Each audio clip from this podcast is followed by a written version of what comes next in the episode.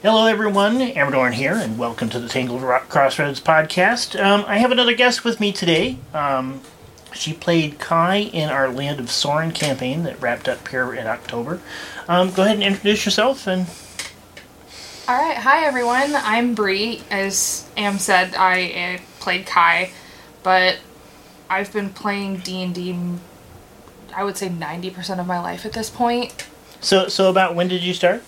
My dad got me started playing D&D when I was about 5 years old. It wasn't complete campaigns or anything like that. He just kind of introduced me to basics and everything like that and my sister was around the same age when she got started. So my sister and I have been playing forever, it feels like. So, did you start collecting dice at that point? No. Because I know you, as part of our group, you probably have one of the largest collections of dice. I think I do actually have the largest collection of dice in our group. Um, and I don't even want to think about how much money I have spent on dice over the last several years, but it's just something that I enjoy. I Right? I make palettes for my characters, and as you've seen it, you've played at the table with me several times now that. I will rotate dice if they start rolling badly in each session. So I, I've kind of gotten into. I, I think you saw it with Theo. I kind of got into theming dice a little bit with him. Uh, uh, I'm nowhere near on that scale though. I know. No, I have. yeah, Your collection's growing. It is, but the collection that I have is absolutely insane, and I didn't start that until. I don't think it was like five years ago, maybe five six Yeah. years ago. I, I do have two new sets coming. They're they're, they're liquid core dice. Yeah, you were telling me about those. You were telling me about those. It's so interesting how everything. I like. I didn't even start really collecting dice until a friend of ours had started collecting dice, and then I just kind of exploded in my collection, and now I'm rubbing off on everyone else. So you started playing D and D about when you were five. You said. Mm-hmm. Um, do you remember which, which version of D and D it was? I mean, that probably would have been about the AD and D time frame. My dad. Maybe second edition. Yeah, my dad kind of ran a mixed version of AD&D and Second, but I learned how at that time I learned a kid-friendly version of THAC0 and everything else and um, I remember the days of THAC0. I I don't miss it, but at the same point all that math definitely helped, especially as I was going through elementary school because I far exceeded my peers for quite a bit because I was doing complicated math problems at home for fun. Right. Playing D and D. Yeah, Got- exactly. Got to figure out the dice rolls. I, I struggled with THAC0 um, quite a bit, but uh, you know I, I, I had a pretty good DM, so we kind of worked through it. Um, but like you, I we played a mix of. I, I don't think you could really call it any one particular edition. You know, we played played the old BECMI set set. We, we played AD and D, and then when second edition came out, we kind of start, started mixing that in. Um, so so I've I think I've played every version of D and D to some extent. I think I have too. I really fell off playing D&D for a while in middle school and high school. I would still play with my dad on occasional weekends and family friends and stuff, but I got so involved in sports and band and theater and everything else that I just kind of my time was sucked elsewhere. I really didn't pick it back up until late late high school, early college. All right. Um, besides D and D, have you played any other RPGs? Uh, Pathfinder, yes. Uh, you ran Savage Worlds for us a Right. long time ago. That was really fun. Um, I'm in the Tales of the Loop campaign as well, if people have seen that. Uh, but it's just one of those things that I, RPGs are kind of my bread and butter at this point, uh, both in person and then video game style as well. Right. So, right. Of course, we, we've both probably played uh, Baldur's Baldur's, Gate. Gate three. oh yes, hours. And I played the original two Baldur's Gate games on the PlayStation 2 and absolutely loved those games. So, I remember way back in the day when SSI put out the, Mm-hmm. the old gold box like Pool of Radiance sets and uh, just the amount of hours that I've put into those all the way up to like Curse of the Azure Bonds and stuff like that. It was crazy what we did I back in those say days. there, there, there's been so much with pop culture that people I don't think realize has been influenced by games like D and D. Right? Yep. Um, so so let's talk about Kai a little bit. Okay. Um, you know, Kai was a member of the Sigil Six during Mm-hmm. the Land of Soren campaign. Tell us a little bit about Kai. Oh my gosh. Uh, we picked up kind of late in the campaign for some of the stuff that we touched on with Kai, but uh, Kai was one of the youngest in her family, and she idolized her grandfather, who had been an adventurer, and that was a big part of her going out was that she wanted to try and find him because her family thought he was nuts. Why would you want to leave? Her older brother had left and joined the Navy, and her older sister had gotten married and was settling down in the same village, but her younger sister had, well, younger ish, they were twins, almost identical. Uh, her twin and her had gone out collecting potion ingredients for their mother, who ran an, ran an apothecary, and had her leg attacked and part of it eaten by an alligator that Kai then beat up. So if you can't tell, Kai was a monk, and I was strongly influenced by Marisha Ray and Beauregard Lionett when I created Kai in the Way of the Cobalt Soul. But I took my own heavy spin on it, and she was so fierce for her family and for her friends that she was willing to lay down her life repeatedly to save her friends. And while Kai never actually died in campaign, she came close a lot. Yeah, yeah. It, it, it's hard to deny how much influence Critical Role has had on the current, almost golden age of RPGs that have come out. Um, I did just recently pick up the Can- Candela Obscura RPG book, the core book. Oh, so, cool. so I'm kind of reading through it. But um, uh, is there any other characters that you've played in the past that um, have had influence from either fantasy novels or or movies or, or sort of. So I had a character that I had ran for the first Thursday campaign that we ran before we did Land of Soren, and at first she was influenced by Lady Vex'ahlia of the first campaign from Critical Role because I was just I it was my first time playing a ranger, and I thought, you know what, I like Laura Bailey. I'm gonna follow part of her lead with this, but it sh- quickly shifted into what I would describe more of like Eragon influence with what she had become because Colin, my DM at that time as well, had we had discussed and we had decided that we would make her into a dragon rider, which was a third party subclass or class and subclass that we had found in a book that we thought was pretty balanced and it worked with the campaign really well and it worked with her story because it was a world where the dragons had vanished. so have you ever read the Dragon Riders of Pern series by Anne McCaffrey? Uh, I think so. It was. It would have been a really, really long time ago, and I can't really remember it. But it. I've heard from other people who are more versed in Pern that she was very similar to some of what had happened within Pern. But it was such a fun campaign, and once the episode comes out, if it ever comes out, or whatever happens with it, uh, the episode where we meet the uh, NPC that was in the previous campaign that saved us from the party wipe. Oh yeah, yeah.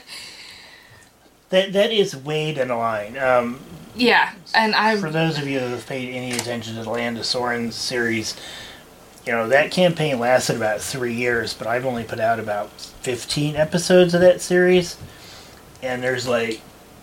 115 sessions of game that we actually played over that three years. I think th- so. So, It there's still a lot lot. of footage that needs to come out for that. Th- there was a lot, but that NPC was actually someone who was introduced in the previous Thursday campaign, and the tie-in with that was fantastic for those of us who played in that previous campaign, and that's why you saw the three of us freak out, and we were thrilled because we're like, oh, And then when the one of the characters from the previous campaign came back, it was such a cool moment. Kind of curious if if we're gonna see any of that in the next campaign that he runs. I wonder, especially with how it ended Yep. and the implications of some of what went on. Um, it also depends on if he's going to have this next campaign run concurrent, later down the line, earlier in the line. We won't know until we have that session zero. Yep. Which is I think next week. The Thursday before Christmas. Right. Right. That that's gonna be fun. I'm very excited. I'm very excited. Um, it's going to be a fun campaign. I'm looking forward to my character for that. Um, there's more critical role influence coming in that one as well. But I, I don't want to say too much because you're playing in that one too. Right. So, so we've talked a little bit about Kai, and you've mentioned that you kind of theme your dice sets. Yes, Uh, Did, did Kai have a dice set theme? she did. So her robes were orange with red hints, and her hair was a bright, fiery red, but there was also hints of blue for the Cobalt Soul. So a lot of the die sets that I used for her were orange, some red, and a few blue, with a, occasional hints of green because she grew up in a swamp. Nice. So it, it was really fun. This next character I've got, it's a lot of dark reds and blacks and Interesting. and some deep purples. So I'm very excited. um, So you're also going to be playing in a campaign that I'm going to be running. That's going to be running basically side by side with, Yeah. with the Thursday game that's going to be starting up that I'm playing in. Um, I know what you're playing. Without getting too much into spoilers for folks, um, would you like to introduce that character at all? Sure. Uh, I'm gonna have to be very, very careful about how I do this because I'm sure that some of the other players are gonna listen, and I don't want to reveal too much. But I had a lot of fun creating her based on a lot of the old Celtic mythology when it regards to Fae and the things that that could imply, as well as I took inspiration with that one from music that I listen to because I listen to a lot of Celtic Women and Celtic Thunder, and I took a lot of inspiration for some of those events or different locations and things from those songs. So I was very excited to be able to bring that into. Interesting. Um, without getting into spoilers too much, You've read the backstory. have you watched any of the Outlander TV series? I have not. It's on my to be watched list, to be fair, but there's a lot of things that I'm also trying to catch up on. I, I, I will tell you that from what I know of your backstory, there is um, definitely some hints there that you might be able to pull from. Cool. So I'll, I'll move that closer to the top. I'll move that closer to the top. Um, yeah, I recently started something else that is going to be taking up a lot of my time, but I'll try and watch that in between the episodes as like a palate cleanser because I'm really late to the party, but I started watching Attack on Titan, so. Ah, okay. Yeah. Okay. But I don't do gore very well, so I'm gonna need something to kind of go in between that as a palate cleanser, so I'll add Outlander to that. So, um, what were some of the experiences from the from the last campaign that you enjoyed? Oh my gosh. I know you had Colin on last and we're talking to him about some of those moments and one of my favorite moments was the reveal of the phone call and the chaos that ensued. Um, that was just such a fun moment. The fact that it worked. the fact that it worked and then we couldn't stop ribbing on you because yet again when you spoke to her again you didn't ask her name Right? Yeah, we- yeah. We talked about it in the last episode. It was like the third time that we met met Kenora bef- when I finally remembered. Hey, what's your name? yeah and that's when all of us were together Right. and we were there like dude ask It just didn't seem to be important the first couple of times, I guess. That's one of the first things you always ask especially in a realm of magic where you can use that magic to then reach somebody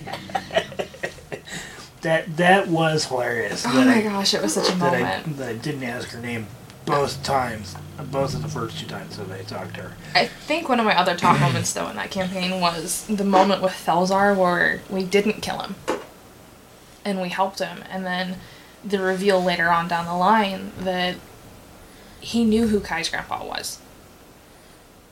He had sought help from Kai's grandpa and his party and all of that that it entailed and it gave Kai closure with her grandfather and Uh, everything else. Delzar became quite an important ally to us. Uh, very campaign. important very very important and um, that closure meant a lot to me personally too because i think it was just the year or year and a half prior i had just lost my own grandfather Hmm. so having that extra closure was really really nice Yeah, I mean, now as we go back and think about it, that that campaign, during that campaign, I lost both of my my parents during that campaign. Mm-hmm. know, my mother passed away and my stepfather passed away. So that there, besides the great memories of the campaign, the friendship and stuff that we had around the Oh table helped, helped helped get through some of that stuff. yeah oh so. yeah having my friends around during moments like that has been absolutely key because otherwise i'd lose it yeah. Um, That, that, that's one nice thing about the D and D group that we have.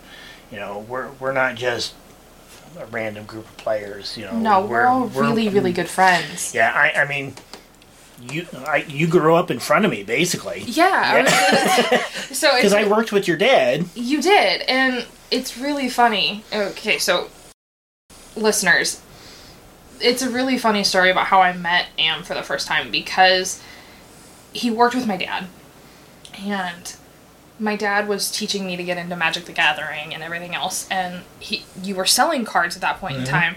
And we first met when I was around seven years old.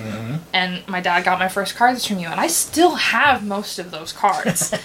so, I mean, it's it's really funny, but And yeah, I did basically grow up in front of you. and, and we kind of lost touch for a little bit because Mm-hmm. your, your dad left the company that I, that we worked for, um, and then you started coming to the shop.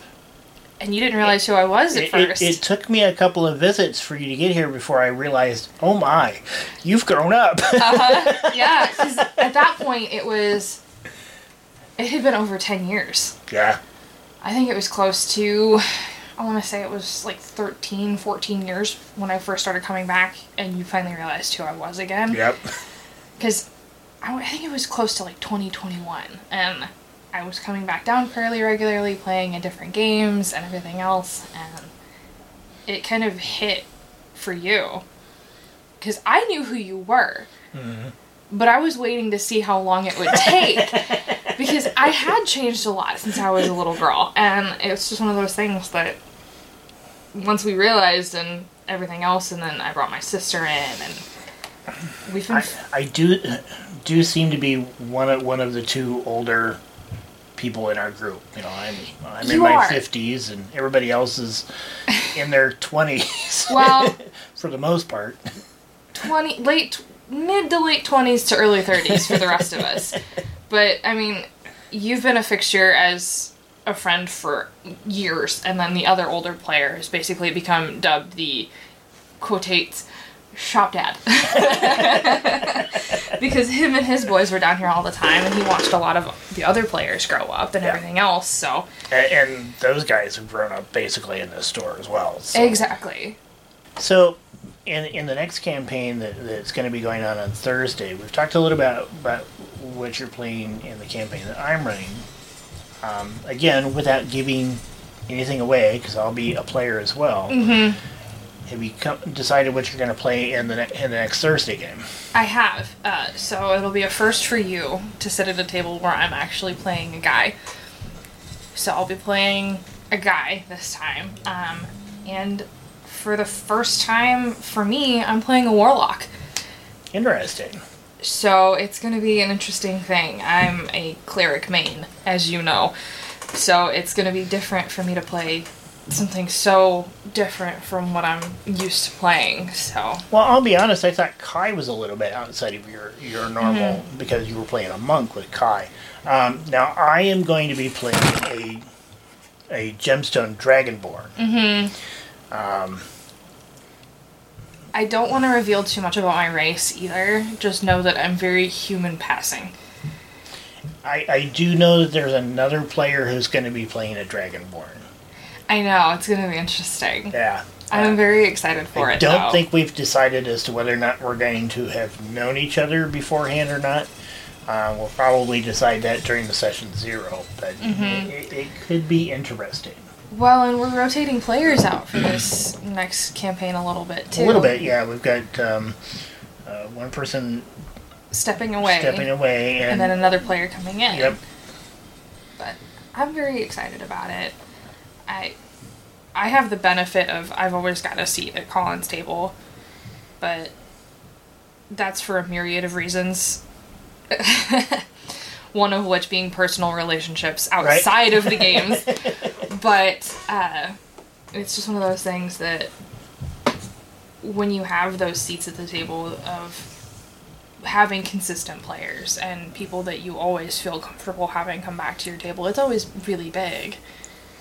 So, speaking of influences outside of the game, um, have you had any experiences where things that have happened in game have affected your outlook on certain things in re- real life, or or maybe there has been some sort of crossover between the two?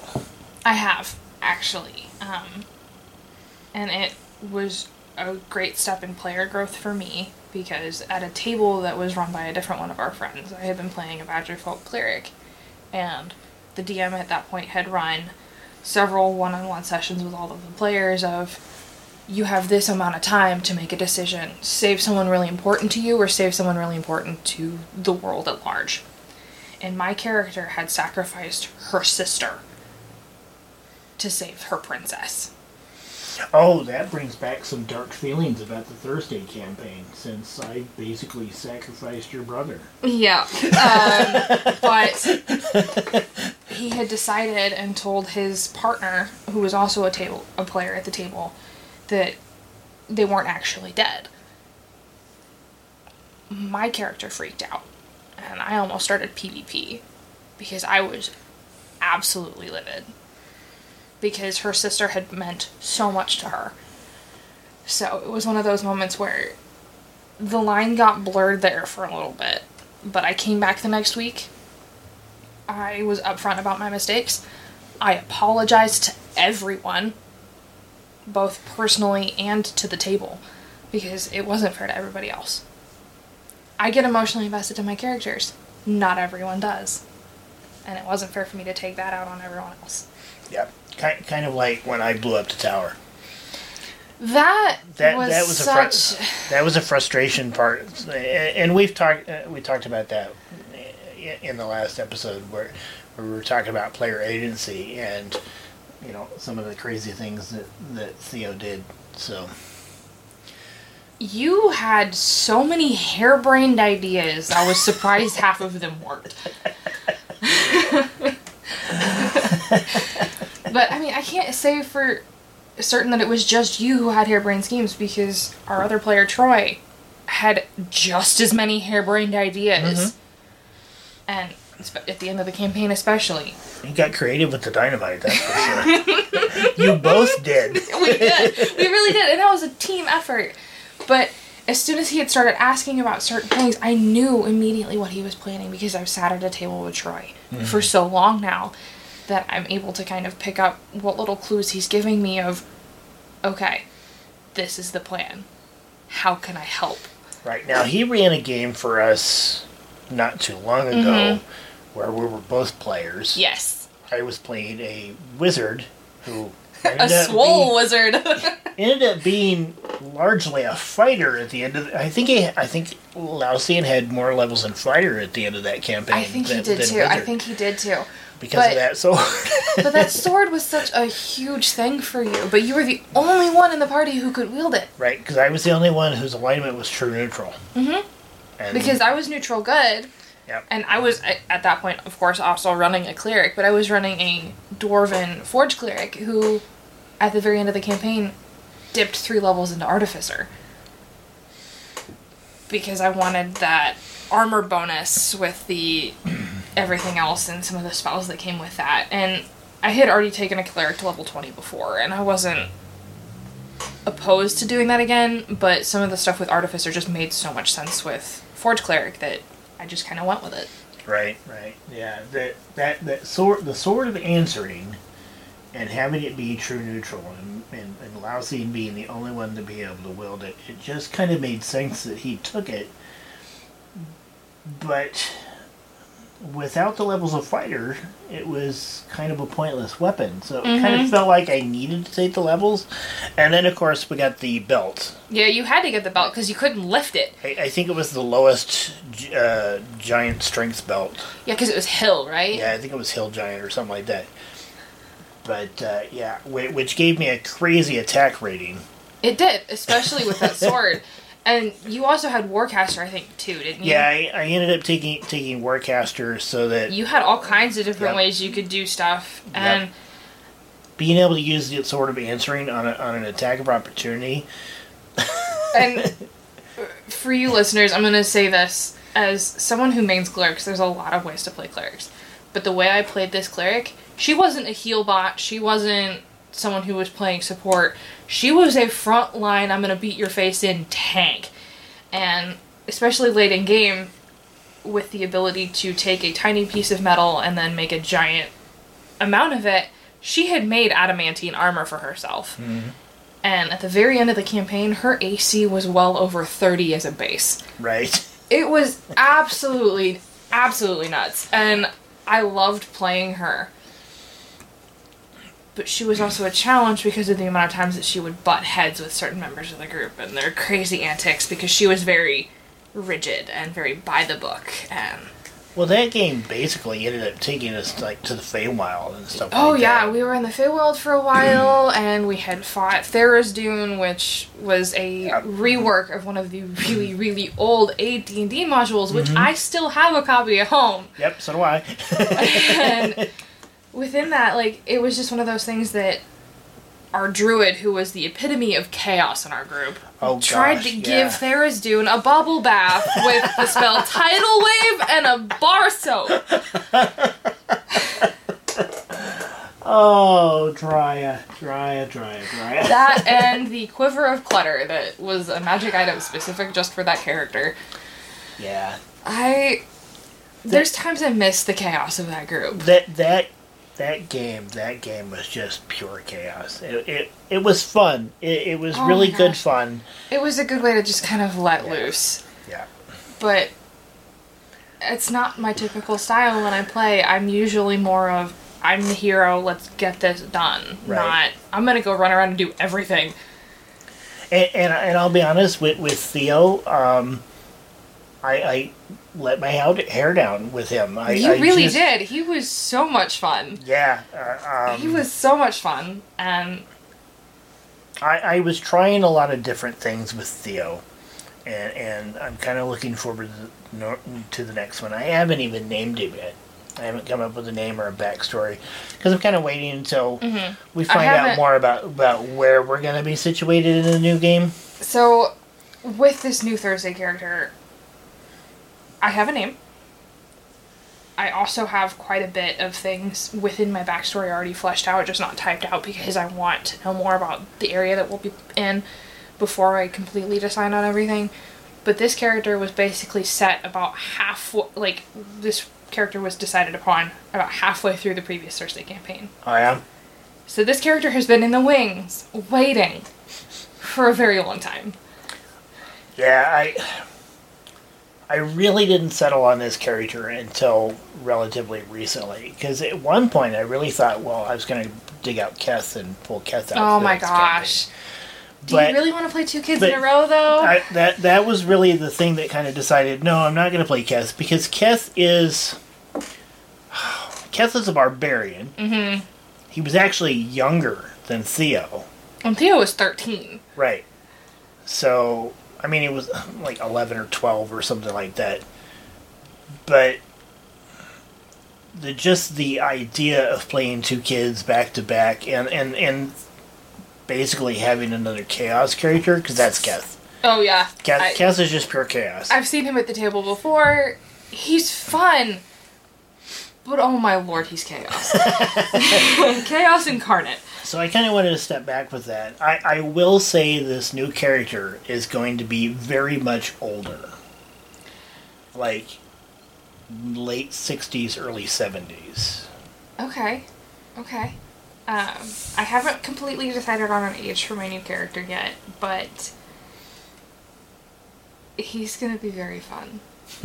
I'm really trying to expand my horizons on how I play characters and what kind of styles I have and what kind of things I can do because I've been pretty set in how I play characters for several years now. So I'm uh-huh. really trying to expand that. And as you said, Kai was a step, and now I'm jumping in the deep end. Yeah, yeah. So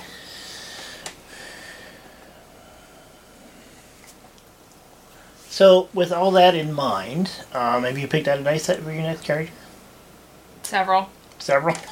of course. Of course I have. Of course I have. I kind of mentioned it earlier, but uh, so for the one I'm playing for you, I already have like a dice set that's kind of tied in with like a lots of pinks and greens and kind of all that stuff because she's a druid. So I'm like, okay, I'll tie in with some of that, but there's also going to be that darker side because of the subclass that you're letting me play. Right.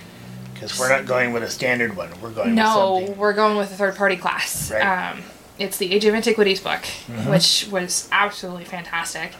And Which kind of fix, fits with the setting that I'm running because the consonants that where my campaign is going to be based is very much a, a, a ancient Europe or early Middle Ages Europe analog.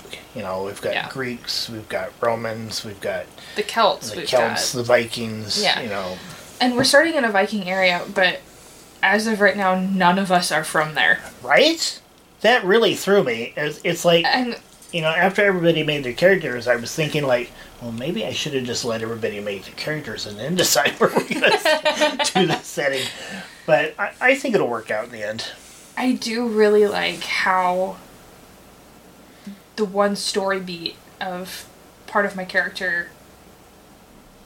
I, I don't want to say too much, but part of my character and then a reappearance within some standing stones. That is just well within the lore of the Celts and the Vikings and everything else. It's just beautiful, and I can't wait to play with that. Has So. Jenna told you much about her character yet? Not really, just that uh, he's a ranger and is also from the area that my character's from. But I can't say too much more because We can't give away too much. exactly because a lot of a lot of my character's backstory is very is very hinged on things that happened and different events, but the timelines don't always match up for how old she looks. and it's it's going to be very interesting to play with that. Yeah, I and I am. I don't. You know, like much like the Land of Soren stuff, I don't know if I'll get it out in a timely fashion, but I would like to record that and put it out on the channel uh, for folks to listen to as, as part of the podcast series. Um, or, or, or, you know, if we don't put out full ep- episodes, maybe maybe we'll have some discussion sessions where some some of the Oh, players get together and talk about it here on here on the podcast. Please, that'd be so much fun. And it's another group of just super fun. We've known each other forever kind of group, and for two of us, I've known one of the one of the other ones her entire life Yeah, because it's because it's my sister. my little sister. So it's always really fun to have that and to have the family connection to come down and play and So, growing up, did uh, you do you and your sister play D and D or RPGs together frequently, or We did actually. Um, when we weren't usually at the table, we were playing. A lot of the times, we played two player on the old Baldur's Gate PlayStation games. there you go. So we really got into it. We know those first maps. We could probably do them in our sleep. It, it's just one of those things. We did that a lot, and we had a lot of fun with it. That's our good. brother wasn't as into it, and still isn't. He knows how to play, but he just doesn't. He's not as into it. Right? But yeah, my sister and I have played games like this pretty much since we could figure it out. So, Let, let's talk about Dragonlance a little bit. oh god. okay. I know you're a big fan of Dragonlance. I am. I am. Um, got any favorite characters? Oh gosh. Uh, so it might surprise you a little bit, but I'm actually a really big fan of Tass. Really? Yeah, I really like Tasselhoff. Uh, he's really funny, and I think the reason I like him so much is because anytime something happens with him, it just makes me laugh. Right. And it's to a point that um, Troy, one of the old, one of our other players, knows I really like Dragonlance. He's way more into it than I am. He knows I enjoy it though. And Yeah, I, I am, am planning on having Troy on here to basically have a session where he just goes to town with Dragonlance. Oh, please. That'd be so good. Um, but one year for Christmas, he actually found an old pewter Tasselhoff figure still in box. It's at home with my D and D stuff. Oh, nice. It's it's so cool, and he knows that I love Tass. So it was one of those things that he just found that for me, and I wasn't expecting it, but I appreciate it so much. While I'm familiar with Dragonlance, I've never been a huge fan of it. Uh, like as, as I Mhm. mentioned earlier, I, I, I was more a fan of the Dragon Riders of Pern series Mm-hmm. by Anne McCaffrey. Um, I did watch the animated movie that was made of Dragonlance many years ago that uh, we won't talk too much about. yeah, probably for the best there. I'll, I'll let Troy go over, over that one. Yeah. Yeah, he's got a lot of opinions about that one. But uh, yeah, but, but Dragonlance is a good series. I mean, I It, it's very enjoyable, especially for high fantasy for what it is. yep. Um, and And TSR did put out a, a fairly nice series of modules for it. yes, and as a group, a lot of us had decided to get Troy that. I think it was for Christmas one year. Yep, yep. We bought bought him I think it was like almost every, uh, not almost all everything. We got him, I think, the first 16 modules for sure, with a couple of extra bonuses, and uh, you gave him a bag with it all and everything else. But it was kind of our way of saying thanks and just saying, here, we know you like this. We found a deal. Right. And and that was pretty fun giving him that. Oh my gosh, it was so much fun. He, f- the emotion that he had that night was just. it's nice to see it sometimes. Right. Um, are there any other series that you enjoy?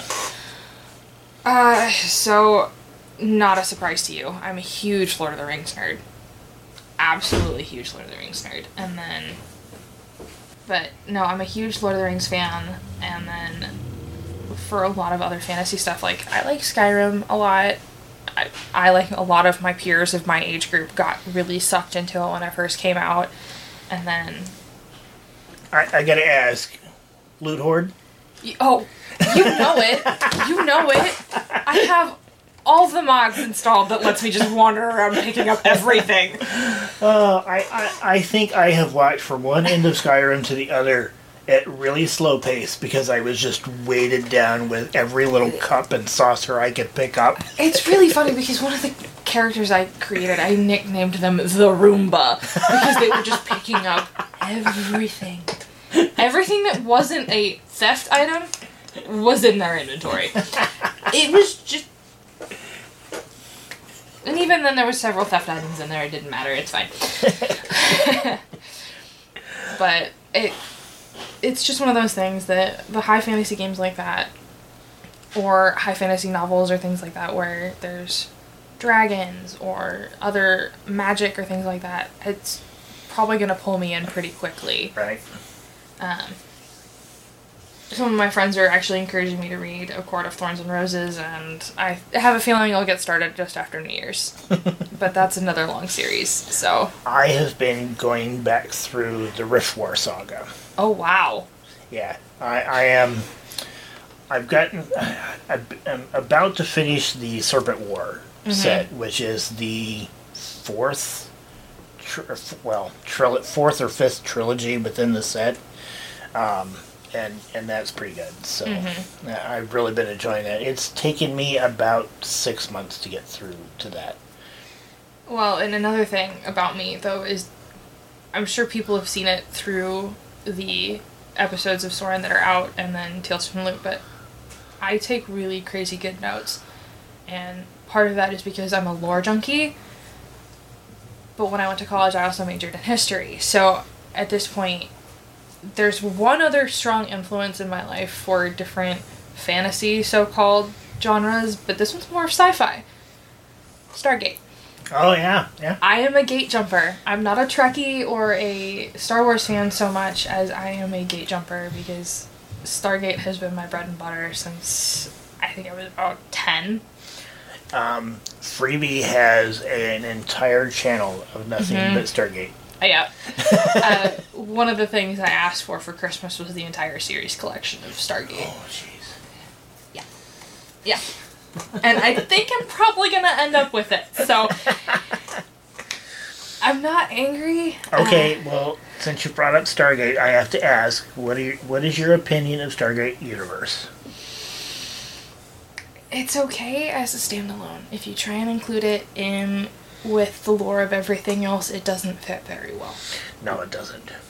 And like I said, as a standalone, it's pretty good. But I'm a huge fan of SG1, especially the fairly early seasons when Richard Dean Anderson is in there and Amanda Tapping and Christopher Judge.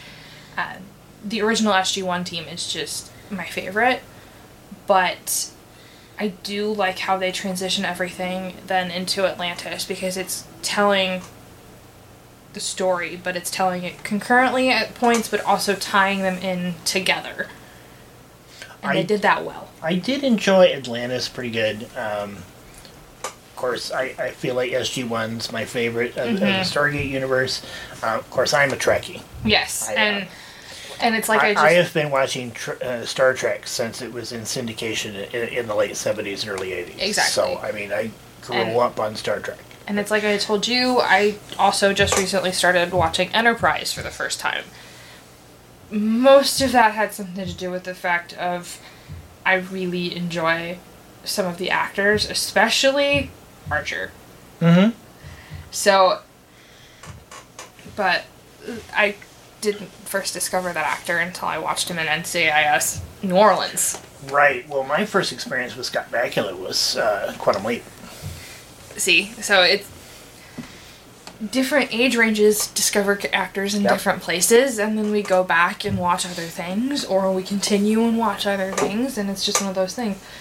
But I think he was the only real big established actor who was in Enterprise. Mhm. Um, because, you know, the others like Dominic Keating, uh, you know, they were fairly unknown, at least to me. yeah, well, and I think that's been the general consensus is that I do watch their podcast. They do the Shuttle Pod show. Mm-hmm.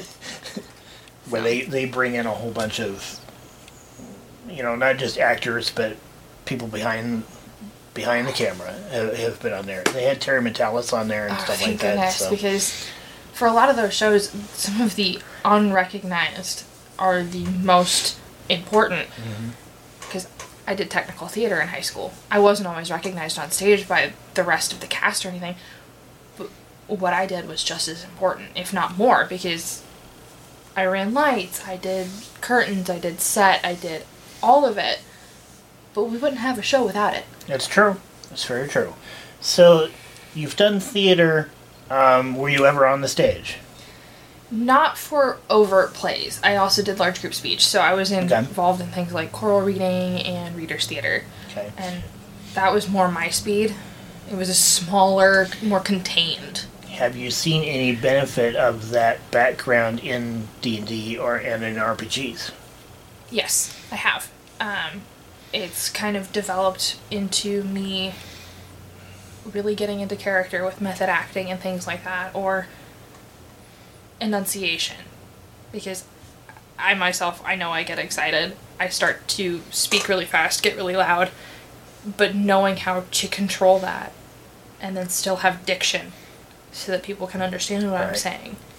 I've always felt like um, an improv class would be something that Oh that, that would be really beneficial to me, you know, as a DM you know, and, and as a player, you know, Mhm. finding. Uh, but I haven't been able to find one around here that that doesn't require you to be like a student at college or something like that. So Yeah, it's always really difficult, especially in small towns like we have, to find those kind of classes and those kind of experiences, which is why I'm extremely grateful that I had the opportunity in school.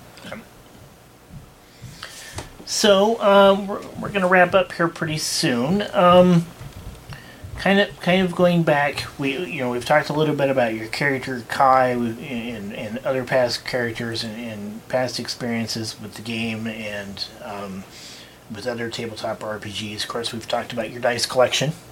It's absolutely insane, and the most expensive sets I have were gifts. So there's that. I, I will say that as much, probably not as much money as you spent on dice. I have spent probably close to five or six hundred dollars on miniatures, custom miniatures mm-hmm. from here from from Hero Forge. Um, yeah. Because like like Redemption, I had two miniatures made for him, and he got used in what half a dozen sessions. if that. And, and then Theo, I had How many minis did you have for him? Like five, six? So, so I had I had the the miniature with him in the captain's hat, and pretty much nothing else. Yay, speedos. And then I had uh, the mini of him in Aquatic. in aquatic form, where he was you know basically had the blue skin And the gills. and the gills. And then I had two miniatures of his regular form because the first one got broke, so I had to replace it. And then you had Dragon Theo. Yeah. Then I have Dragon Theo, which is actually sitting over there on the on the shelf. You mm-hmm. know that that was actually a miniature that I got from a Kickstarter Yeah, and for then you just- MCDM, and then I kit bashed it to add the wings to it. And then I had a smaller dragon mini for him. I don't remember exactly where I got that mini from. I think it was just something I picked up at Amazon. But Yeah, I yeah, I, think it was had like something that you five had. or, five or six minis for him. But yeah, it's most of my minis. I get one at the beginning of the campaign, and then I make it last. If pieces break Right. off, I use super glue because I am cheap. When it comes to minis, not my dice. I wouldn't want to talk about how much it would cost to insure my dice collection if I had to. Yeah, yeah. You you've got just just off of a rough guess, guesstimate. You want to say how many sets you, you think you've got? Uh, as far as how many sets I think I have, I have. When I last did the math, which was years ago, uh, at that point I had close to 80 sets, and I know it's much more than that now. I'm sure there's people out there who have much larger sets, but yes, but a lot of the sets that I got, I had also made the. At the point, I thought it was a good decision, and then later on down the line, I realized it was probably not such a great decision to go with the Kraken Dice Kickstarter, and I spent way too much money on that. now you've got little, basically, indiv- uh, your, your have- storage trays that are like split up for all your I sets, and tackle boxes, yep, and for all of the ones that I have from Kraken Dice, I have. I got a label maker and I labeled each set. That way I know exactly what's what. And a lot of the sets I have now are not even available for sale anymore. So if I tried to sell them to collectors, I'm sure I could get even more money. do you have a set that is like very special to you? Yeah, actually, my first dice set that I got from my dad. Um, And it's old school dice. So it's like the old solid blue. yep. I have a I- set of those, and those mean so much to me because they came from my dad. Right. I do have a set of dice that are from my original box set, the red box set that Frank Mentzer wrote. I I have that set. Plus, I have the two prototype D20s that I got mm-hmm. going to GaryCon and going to the Franken party at GaryCon, Yeah. and and meeting meeting Frank and several other people who like basically created D and D way back when. So. Like, those are kind of the dice that are very special to me. Um, And I mean, I have other dice sets that mean a lot. Uh, some of the gift sets that I have, uh, I've got some gemstone sets that mean quite a bit to me because of who I got them from. And then I also have other dice sets that some I've gotten from friends, some I've gotten from partners, and things like that. So those dice sets are always gonna always gonna mean something to me. So, but within my collection, there's so many sets. it's pretty bad. And I did actually just give out a bunch of dice from my personal collection to a bunch of college students who were learning to play Right. D&D for the first time. And I don't think that even made a dent. No. Not even close. Now, now I know David has quite a few sets. And he's gotten rid of a lot too. yeah, because I en- I ended up buying several from him to have here at the store to sell. Uh, but then he's collected more to replace those. He, he even ended up buying back some of the sets that I had bought from him. Of course he did. of course he did. Uh, But yeah, I I'm called the dice goblin in the group, but I don't see myself as a goblin so much as a dice dragon, and I hoard them. well, well, you got to have those nice clickety clackety mass rocks. I mean, it- Exactly. you got to have those. I And mean, some of the ones I have legitimately look like candy. they don't taste like it though. Uh, well, thank you for stopping by and. Uh, sitting down and having a chat with me. Uh, you know, today um, we're definitely going to have you back, and we'll we'll talk about things and um, looking forward to the next campaigns. Yes, I'm always excited to sit at a, at a table and play again. So Are, are you? Do you have any reservations about playing two games back to back every week? no.